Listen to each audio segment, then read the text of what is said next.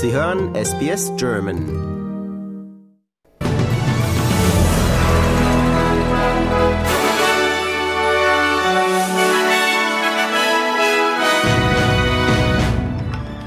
Waldbrand bei Berlin nach Detonationen auf Sprengplatz der Polizei.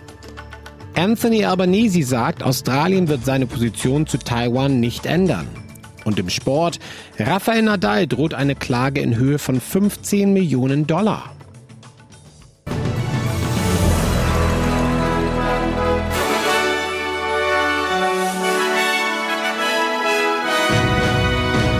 SBS Nachrichten, Freitag, 5. August, guten Abend.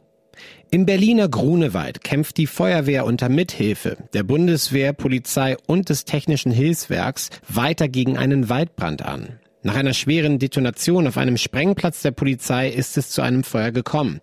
Auf dem Grundstück mitten im Wald lagern unter anderem 25 Tonnen alter Weltkriegsmunition und illegale Feuerwerkskörper. Die Einsatzkräfte mussten sich ursprünglich wegen Lebensgefahr zurückziehen. Später konnten die Flammen innerhalb des rund 1 Kilometer großen Sperrkreises zurückgedrängt werden. Was die Explosionen ausgelöst hat, ist noch unklar. Das Landeskriminalamt ermittelt derzeit. Australiens Premierminister sagt, das Land werde seine Position zu Taiwan nicht ändern. Die Aussage folgt dem Besuch der Vorsitzenden des Repräsentantenhauses der USA, Nancy Pelosi. China ist zutiefst verärgert über den Besuch der US-Demokratin und reagiert mit der größten Militärübung in der Region. US-Sicherheitssprecher John Kirby sagt, Pekings Handeln sei provokativ und Teil eines lange geplanten Versuchs, den Status quo zu ändern. Anthony Albanese sagte ABC Radio, dass Australiens Position zu Taiwan sich decke mit der Vereinigten Staaten und sein Land sich nicht die Absicht hat, seine Meinung zu ändern. We need to stay the course that we're on, which is to seek cooperation and positive relations with China where we can, but stand up for Australian values and Australian national interests where we must. Ein 59-jähriger Mann wurde wegen 3-fachen Mordes und versuchten Mordes angeklagt. Er soll auf einem ländlichen Anwesen im Norden Queenslands 3 Familienmitglieder erschossen haben. Eine weitere Person wurde schwer verletzt. Die Polizei teilte mit, der Schütze sei ein Nachbar der Opfer und habe sich mit diesem getroffen, um über die Grenzlinien zu sprechen. The family of the deceased family in question have only been on their property a short amount of time.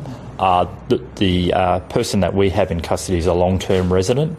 We understand that there was a conversation that had occurred the night before, which was the reason why the parties had met at the gate on the property in the morning. I can't go into detail, but what I can say is that there was an invitation for them to go there and discuss.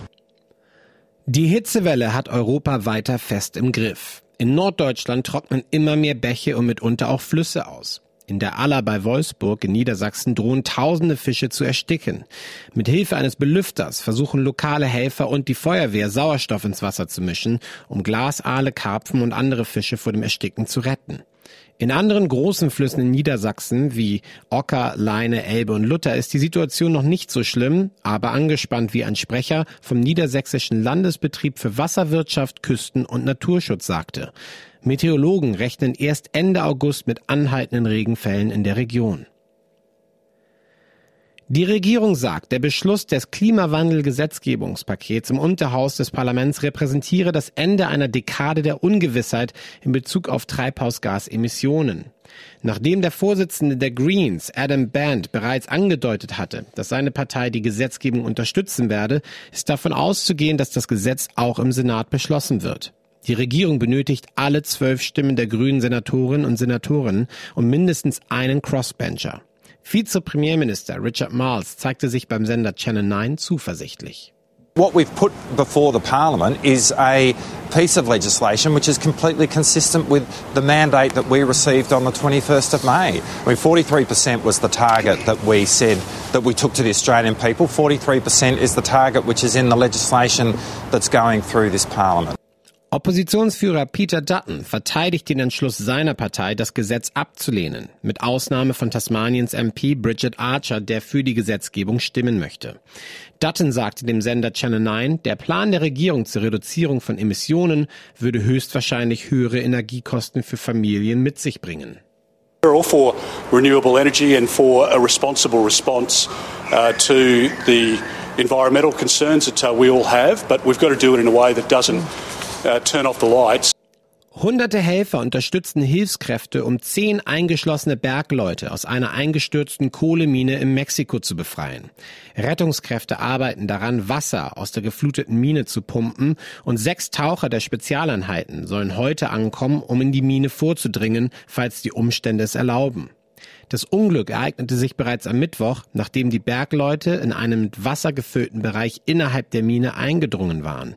Derzeit gibt es keinen Kontakt zu den Bergleuten.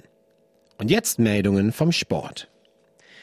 Laut dem Sportportal Orlais droht ein argentinischer Geschäftsmann dem Lager des spanischen Tennisstars Rafael Nadal mit einer Klage in Höhe von 10 Millionen Euro oder 15 Millionen australischen Dollar.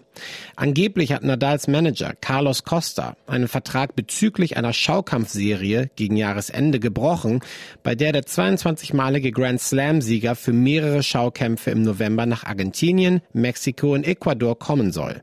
Aktuell verhandeln die Parteien eine außergerichtliche Einigung.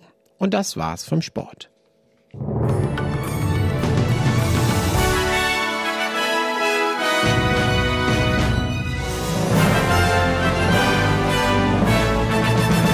Die Wechselkurse. Heute erhalten Sie für einen australischen Dollar 68 Euro-Cent, 70 US-Cent oder 67 Schweizer Rappen.